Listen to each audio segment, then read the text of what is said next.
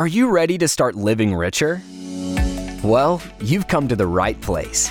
Welcome to the Live Richer podcast, hosted by Jaime Catmull, a podcast created for people to challenge and manage their ideas of wealth, culture, and money across the world, bringing you the best personal finance advice to make more, save more, and live richer.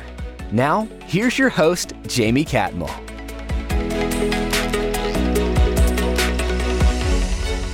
Some say that money can't buy happiness. Even so, Louis Barajas is about to take us on a transformative journey into personal finance and its relationship with happiness. Louis is a wealth and business manager to Latino entertainers and executives, a podcast host, and author of several books, and an advocate for underserved communities. Louis also shares the common financial traps that many of us all fall into, and the vital connection between our financial goals and our core values.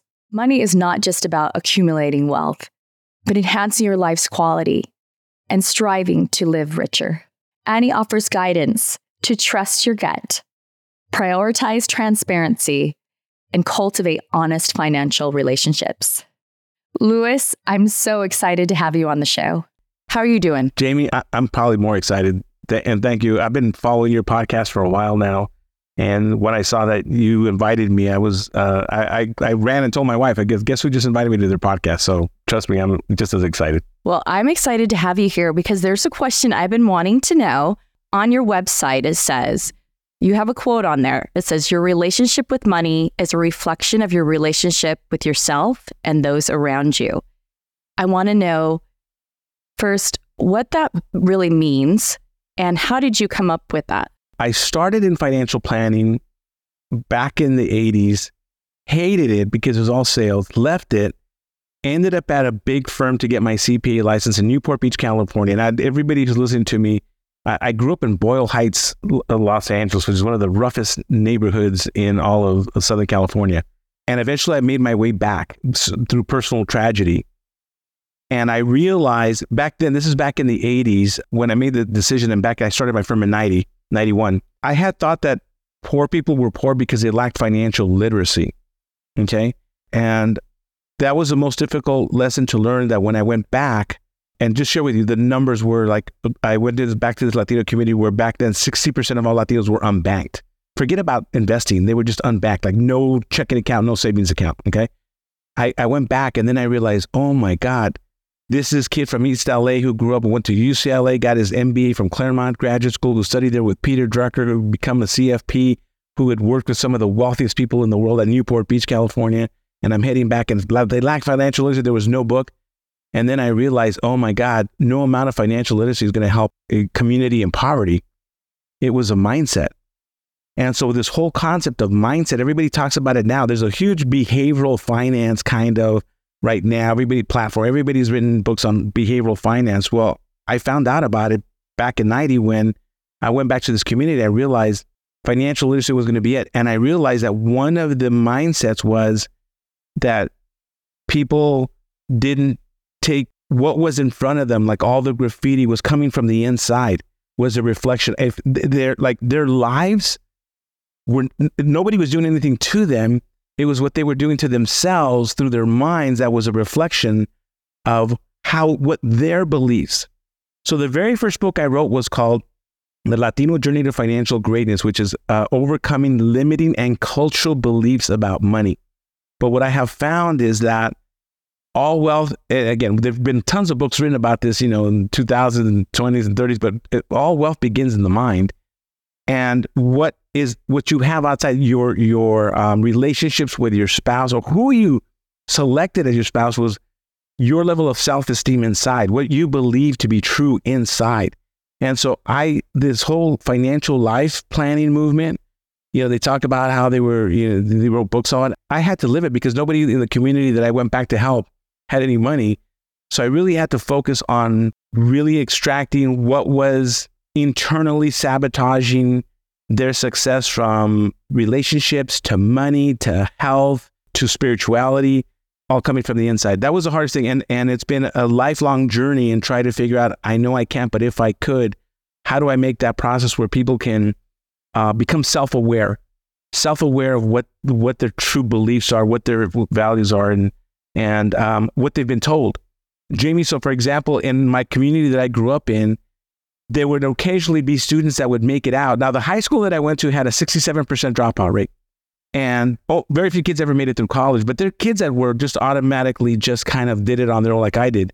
They, they were really good at, at, um, at trying to get out of that community, right? And, and trying to help other people, but they already had the mindset. But the rest of the kids didn't have the mindset. And so how, that's what all my books my books are about mindset. They have nothing to do with finance. So when i speak i talk about truth awareness responsibility and courage. All progress starts by telling the truth. Awareness. You cannot change what you don't acknowledge. Responsibility is the responsibility not reactability. And it's a formula that that they use called arpo so and the c is courage and confidence. And so that is my whole life's journey. And that's what all my content is about working with um, people in communities of color you mentioned how the mindset of like victim or I can't get out of this or the system is causing my life to be this way. We hear that a lot. How do you change that mindset when society now even tells us that all these things are against me and keeping me from achieving what maybe this person over there has in Beverly Hills or Newport Beach, right? So, right. how do you get out of that mindset of feeling like a victim or feeling trapped? Right. So that's a very complicated question you just asked, but I will share with you that it's very simple in this day and age to say, you're right. Obama, Trump, Biden, the reason why I'm poor saying poor, the, the man's in charge, there's this, uh, everybody, right? But that's still a mindset because here's what I have known to be true. I left a big firm in Newport Beach, California, Kenneth Leventhal, to go back to the barrio made a commitment on September 8th, 1990, the day that my first daughter was born. And I started working with people who couldn't even afford to pay me, Jaime, who paid me with food. Can I pay you with food? And they'd go home and they'd bring me this plate of enchiladas and rice. And I'm being serious now. And it wasn't like a one time thing, it was constant with a lot of people that was helping in this community when I went back.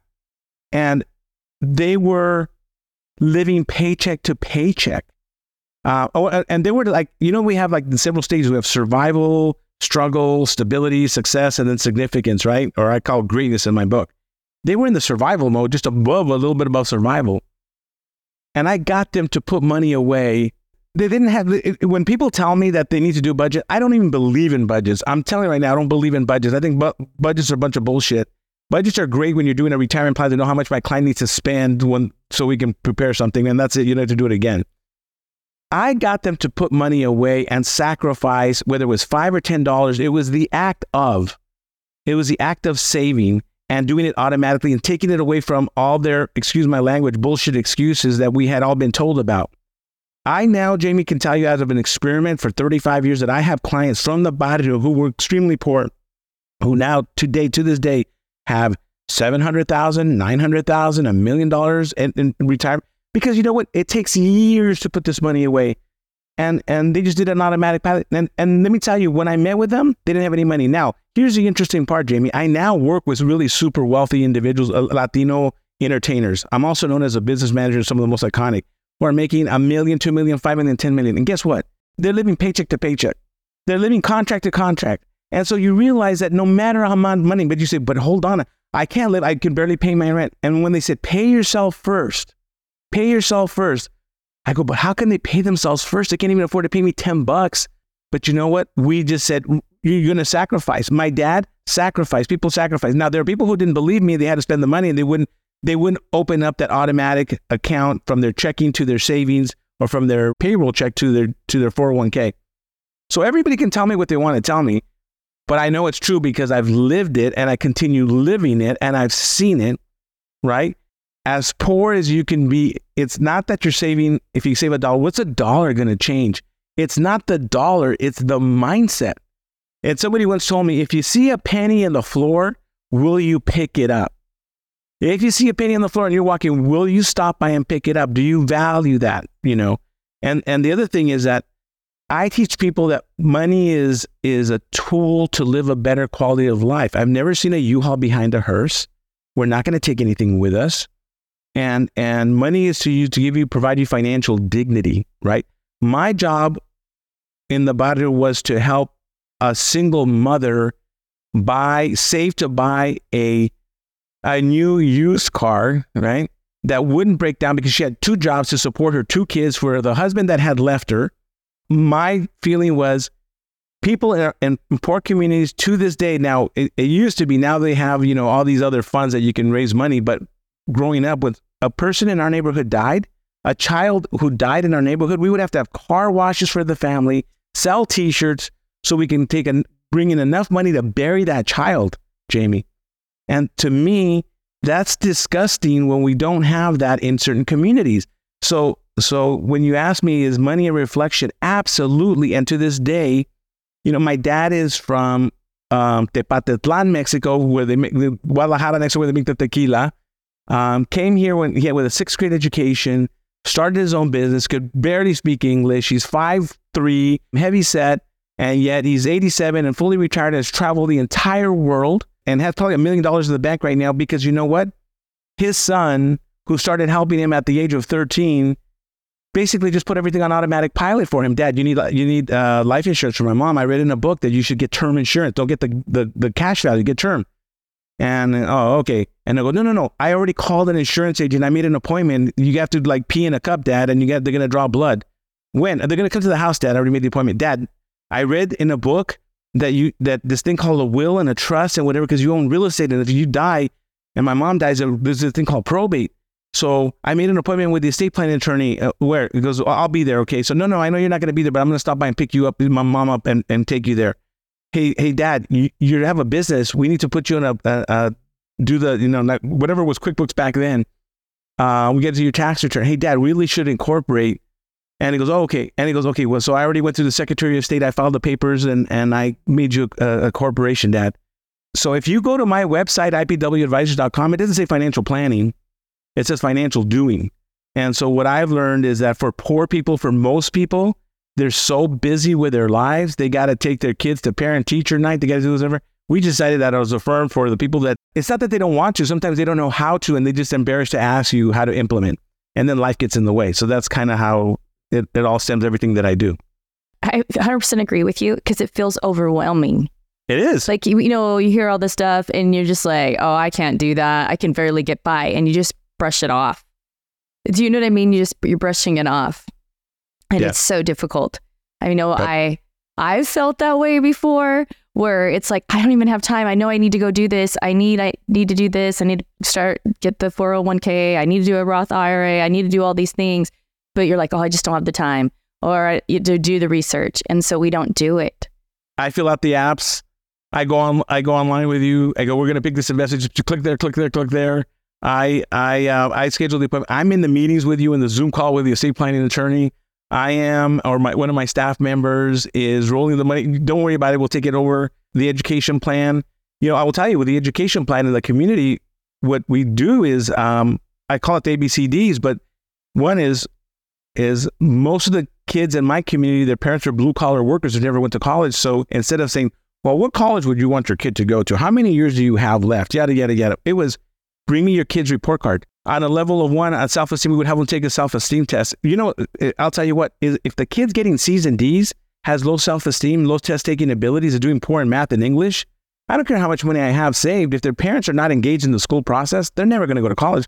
What good is a 529 plan going to do me? I've wondered so this. I've wondered this. That's what I always wonder. Why do they tell us to do it if the kid doesn't even want to go to college even? So we so we but we take the 100 bucks. We take the 100 bucks because let me tell you as a parent, I've got three grown up children. I've got eight grandchildren. But as a as a grandfather and as a parent, I want my kids just to be happy, healthy, and successful. I don't care what they're doing. But the point is this: if they want to go to college, that's great. But if my kids getting C's and D's, they're not going to do well again if they're not paying, if they're not good in English or math, right? I don't care if they're getting C's and D's in in in uh, I don't know some uh, art class or something, unless they're going to be an artist. But the point though is that if they were getting and D's, we would use a hundred bucks that the parent would have to put away for a 529 plan, and we would hire a tutor to get the kids' grades. Because when the kids' uh, grades go up in English and math, guess what? There's a lot more confidence. When there's a lot more confidence, it's just kind of a self fulfilling thing. And so uh, people come to me and they say, "We know we want to retire in the next 10 or 15 years." The first thing I say, oh, "Really?" I said, "Well, how's your marriage?" On a scale of one to ten, where's your marriage? And most men are oblivious to where their marriages are. They'll tell me, "Oh, we're not perfect. You know, we have our fights, and we're probably a level eight. I honestly, I swear to you that I've had women tell me in the same meeting when he told me it's an eight, "Oh, uh, I'm um, probably about a five or six. and I said, "Really?" And I said, "So where would you be? Where would you have to be on that scale to contemplate divorce? Probably a four. And it's like, "Oh, you gotta be kidding me!" So then I'm thinking, "Wait, wait." Tell me about in 20 years when you're retired, do you still see yourself like, you know, I we busted our my my parents who've been married uh, 62 years, like 10 years ago, like at Disneyland. They never told us. They went holding hands because my, my wife and I, we live about eight miles from Disneyland. And we took a little uh, rendezvous went in the evening and we saw my parents, my mom and dad holding, we saw them from afar. I go, is that my parents? And they were holding hands and they would have been married like 52 years. And they go, that's how I want to be. And so the thing is that on a scale of, if you're at a level four, at five and you think at four, you go to the divorce, well, we got to work on this because what are we saving the retirement money for? For the divorce attorney or what? So again, I go back to financial planning has been this this facade to really sell a product. I don't care what they tell me. At the end of the day, it's to sell a product, right?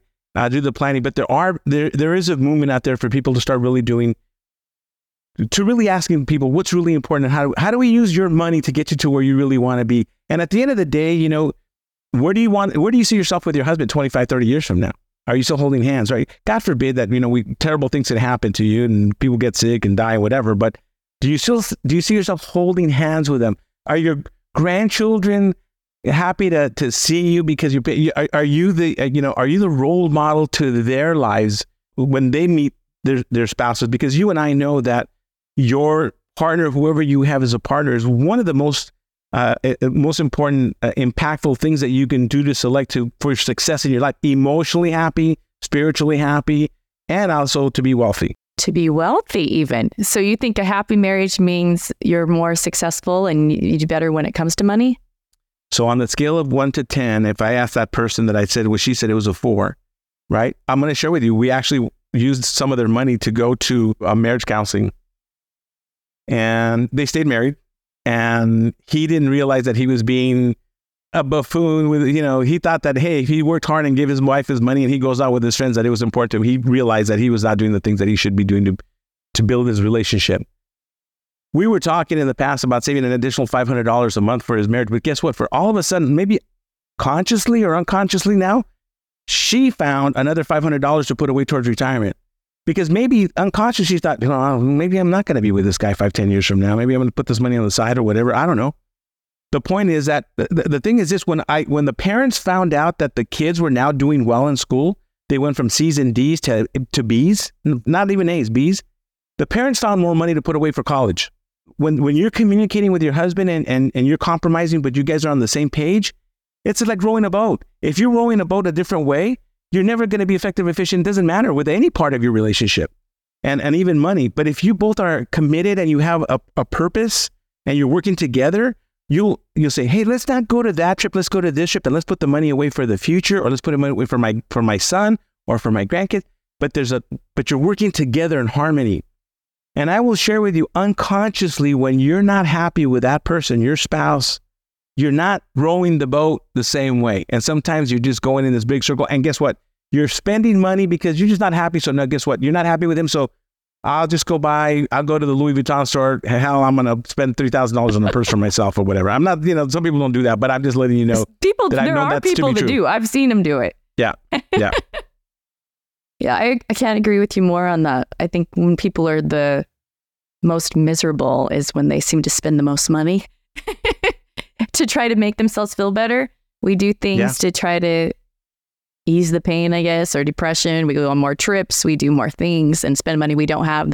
It's like a vicious cycle. And then we get depressed because now we're even in more debt. It's horrible. Jaime, it's, uh, I go back to in the world of financial planning or investments, honestly, everything's almost being commoditized at this point. Everything is an indexed ETF right? For mutual fund index ETF. Insurance, either you're buying term or you're buying an index universal life if you got enough money to do that, right? And I tell people don't don't do an IUL unless you have like ten thousand dollars or more that you can commit to every year for the next seven to ten years. Otherwise, don't even think about it. The biggest difference is going to be your mindset and how. So if you go to my website, it's all about money and happiness. Because I'm gonna right away when I ask somebody about your you know, your marriage, Um, are you happy? Yeah, I don't ask you, are you content? Are you satisfied? Are you happy? Because I wake up and sometimes like, I'm not happy. I'm right now, I'm not happy. Like right now, I'm not happy about my weight. So I'm going to go on a lower carb diet and this, I'm not happy. Are you happy with, no, I'm not happy with the way I am right now. So that's going to cause me to change something, right? And I got to execute it. And when it comes to finances, like I said, money is just a tool to live a better quality of life because I've never seen a U-Haul behind a hearse. And you can only help uh, your, your, other people to live whatever. So if there are dreams and goals and, and, and, and whatever your soul is talking to you and telling that you need to experience this lifetime, you need to be brave enough to invest in it and not have anybody or any industry scare you into putting so much money away for the future that you might not even enjoy the present. And so the thing is, how do I invest money in myself to, you know, express my full potential and live my highest purpose? I think that's the hard part. And I don't think anyone really talks about it. All the things you're saying, no one really talks about that stuff. You know, you've talked to other CFPs, they just tell you where to invest your money. They don't really talk about all the mechanisms and things to go into it. It's ego driven, right? Um, when I first started, oh, I'm going to show you how to make money. It's uh, it's all BS. Let's let's be honest. I mean, if, if most people just put money in, in an S and P 500 fund, I think that would be fine. But here's the thing: the goal is my goal is a lot is behavioral. I'm going to put them in a well diversified investment portfolio to minimize the ups and the downs, so they kind of stay in the market. Because we know that if you stay in the market long term, like my clients have, they're going to be fine. But the problem is, are you happy? And are there things in your life like, for example, if you tell me, if, if you and I sat down and we said, well, one of my values and one of my top, most top values is marriage. And I said, okay, great, show me your budget.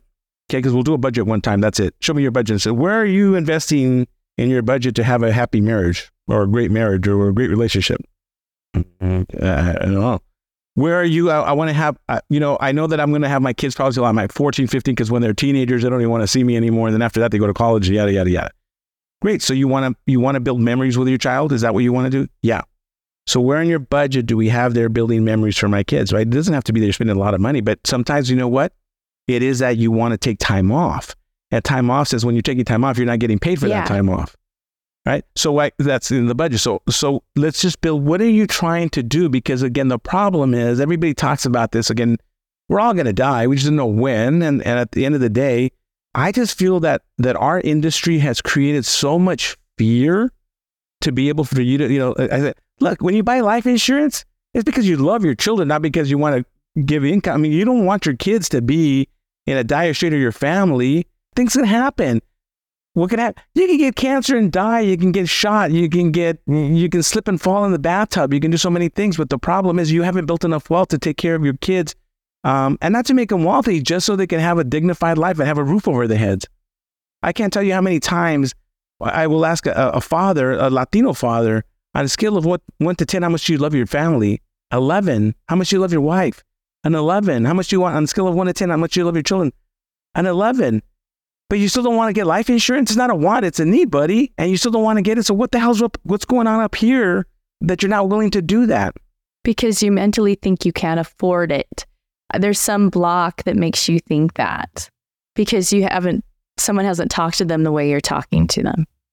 Can, I, can I share with you one thing? One of the Latinos that most people don't know what? is that I at the beginning when I first went back to the Latino community to work in the space and help them out, I said, Dad, these families like it's a, there's one breadwinner. The the wife is home taking care of the three kids, and they don't want to buy life insurance. It's not that expensive. What's going on? He goes, Dad. He goes, Mijo, it's the the Sancho syndrome. And I go, What the hell's that? And he said Latino men believe that if they die and leave the wife with lots of money, that the next guy, the Sancho, is going to end up taking. You got to be shitting well, I can me, right? see and that. Okay, I, let's be honest. Okay. A lot of people might think I don't want to leave it, so she goes off with the next guy, and he's benefiting from my hard work. So I get together with an estate planning attorney in East LA, right? Who says, "Hey, how would I go about making sure that we can get money to the kids and the and the wife?" And he goes, "Well, you, there's this thing called a trust, and we can do an AB trust where the money goes into his trust, her trust, but she manages for the kids. But if she remarries, you know, that those assets are for the kids. They're managing it. And then I said, why don't we call that the AB trust? Well, let's call it the Sancho Clause. And and I know it's Santa Claus, right? It's me being silly, but the point though is, is that we called it the Sancho Clause, and I would explain to the, to the husband, listen, I know that you're probably thinking about the Sancho. Let me overcome that. And so guess what? I get I killed two birds with one stone. Not only did I get the insurance done, but I got the estate plan done for the family, right? And so they go, You can do that? Yes. How do we do that? Well, let me explain to you what this AB trust, so this Sancho clause does. And he goes, let's get it done. Let's get the insurance. All of a sudden, the whole concept of I don't have enough money went away. Listen, we all get to the point where, man, I need a car, I need a car, I need a car, but I can't afford a car. My car's breaking down. Shoot. And then finally you go to the car dealer or you go to the shop and it's, it's going to be 7,000 bucks. And you go, damn, might as well just buy a car. Right? You, you didn't have the money to buy the car. Then you go to the car dealer the next day and then you walk out with a loan, right? A car loan Yep. that you couldn't afford the day before. Right. So what it is is that is that uh, we've made up all these stories. We can afford it. I have I had people in my community who who wouldn't buy life insurance, but then they would go see like one of my clients who used to be Jenni Rivera. They go go see her concert, and she was charging way back then like two hundred and fifty to three hundred bucks a ticket. I go, you went to the concert, and you guys spent let's say 250 500 bucks plus dinner, probably seven hundred bucks like uh, for that night, and then you can't afford life insurance. No, because that's a priority. They were putting that Uh, as that- the priority. Their go. There you go. entertainment. That- that- Entertainment's that's a- their priority. And a lot of people that's a one night. Right. And then some people, it's they try want to look a certain way for their friends or people and they get competitive with them. And that probably has a lot to do with ego, like you said, and self esteem. it's not understanding what's important. But the other thing, like for example, Latinos have these things called quinceañeras, the sweet sixteens, Well, they spend right? a lot But of money on those. I don't know how people afford them. Right. Well, they can afford them if you're wealthy, but if you're poor, they're still spending a lot of money on them. And so here's the thing. Still a lot. I used to say, well, because I was taught very Americanized way when I was told, oh, how stupid is that? They could, they're not going to send their kids to college, yada yada yada. Then I realized how important it was for the grandparents, how important it was for the parents, because it's very cultural. And so I never said we're not going to do a plan for a quinceañera, but I said let's go ahead and sit down and plan the life cycle of a parent. Let me ask you: Do you want your kid to go to college? Yes. Um, do you plan to help them out with getting a little used car when they go to college? I mean, yeah, yeah, that's in my plans too. Okay, what about um, if they were to get married? Would you pay for help pay for the wedding or whatever? And they would say, well, yeah, we want to help that. So it's, let's take a look at all what you're going to need. So actually, I would get the parents instead of spending, you know, let's say now forty thousand dollars on a quinceañera, they're spending ten thousand, fifteen thousand on a quinceañera, not going to, you know, they're spending a lot less. So we have room for other stuff, right? So again, I go back to I have to be culturally sensitive to what's important to them, and I can't bring in my own belief systems. My daughters didn't have quinceañeras. I didn't spend all that money What? on quinceañeras. I spent it on other. I spent it on other stuff because again, um, th- their mom um, didn't believe in it either. She's a, a Latina who's an attorney, and and so what they they and they didn't care. They didn't want they didn't want it as well. They didn't ask me for it, but I'd rather spend the money on college for them. I'd rather spend the money on other stuff for them. So so the thing is that everybody's different, but at the end of the day, though, I I want to honor, I want to honor what's important to them, but maybe by showing them what other priorities they want to help their kids with, maybe they're willing to sacrifice and not spend as much and put more money away for, for things that create more of an impact for them, right? Um, going back to the kids, the, the, the Latino culture, I think that I was going to try to tell you earlier was that a lot of, a lot of, I had girlfriends, not girlfriends, but I had friends that were girls and women in East LA who had been accepted. I got accepted to UCLA. One had been accepted. I think I forget um, what school back east. It was a, it was one of those Ivy League schools for women back east, and she had all everything paid for. She was an incredible student. And the Latino parents will say, no, you're not going to go. You have to go to the community college here. And I will share with you that anybody who's listening to us who's Latina knows what I'm talking about because the parents say, oh, mija, the belief system is you're going to get hurt. I can't, I don't have the money to go take care of you. And what's wrong with going to East LA College versus going to Princeton? It's the same thing. You can just, you know, whatever. It's, it's the same thing. It's not the same thing. You and I know it's not the same thing. But for them, it was this whole concept. Again, these are all these belief systems that we have in our head that we've created, that we've made up. And and so um, again, I know I can't, but if I could help people use their money to to live their their highest purpose, right? And express their full potential, what would that look like without fear? And so sometimes having a little bit of cash reserves allows you to take some risk, right? It allows you to take some risk, go get another job or do whatever. But that's that's my goal. You know, I want people to be able to use money um, to make work optional. You know, I I love what I do so much. When you ask me when I'm I going to retire, Jaime, it's going to be the day that you call me one day on, on this podcast or whatever, and I'm, I'm my my head's down on the ground here, and you can't lift me up anymore. That's when I retired because I love what I do so much. The the goal is how do I help people also transition into jobs that they think that they will never retire because they love it so much. You know, I've got young attorneys, female attorneys who hate being attorneys, but they're earning so much money and got used to a certain lifestyle that it's like they don't want to go backwards. Yeah. And I go, you're not going backwards to find yourself, eh, but they cry, you know, because they hate their job Yeah. and they hate their life and they're working so many hours. They're working 80 hours a week and no time for their family, no time for their spouses. And, you know, it's just hor- horrific. When it comes to money advice that's out there, what is one piece of money advice right now that's out there that we should not follow? One piece of financial advice I'm seeing everybody and their mom selling right now index universal life, uh, like life insurance with cash value. And I think it's a proper product for the right person. But I think that that's something that um, needs to be very careful in in uh, understanding why you're doing something. So uh, I will share if you if you're telling me what what what's out there right now in the community, what that I see, at least in my community, being sold and being I, I think it's kind of mind manipulated into into buying something because hey I can automatic saving life insurance tax free. So it's not it's it, it's for the right people but not for everybody. One thing that you've taught me today, Louis, is you need to be careful when it comes to who you listen to, when it comes to your advisor, when it with your money. Because, like you said, a lot of people are out there just to make money and their own ego, and they don't really care about you and what's important to you as a, an individual and why you're actually wanting to save money and what's important to you and the things that mean the most to you.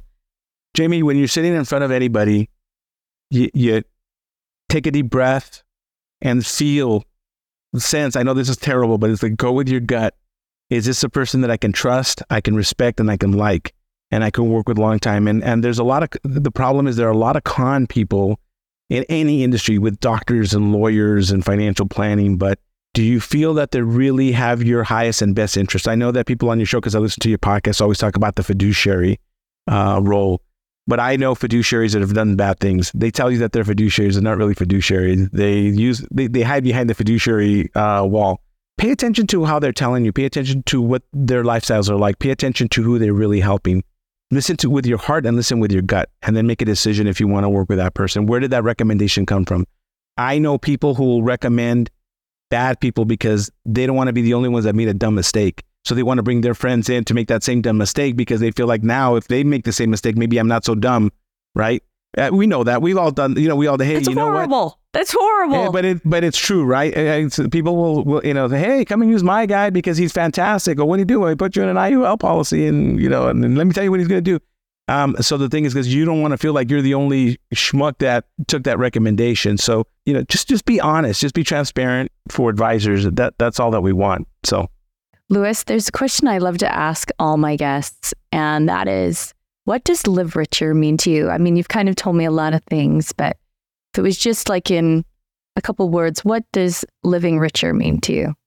living richer means to me that I have freedom, freedom to do the things I want to do when I want, when I have time to do them, um, at any time. That's what living richer means: is just being able to to have enough money to to to do what I think I'm meant to do on, this earth while I'm here.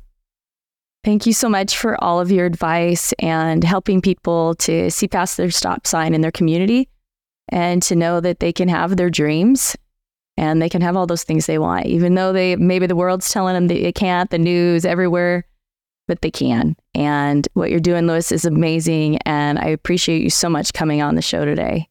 Thank you, Jaime. I'm I'm ecstatic. Uh, thank you so much for the the podcast interview and all the great work you're doing as well. Yeah, and I want to remind all of you to live richer. Thanks for listening to this week's episode. Before you go, we'd love for you to subscribe to our show to catch all of our updates. Also, we want to hear from you. What are your burning questions about money and how to live your best life? Reach us at livericherpod at gobankingrates.com.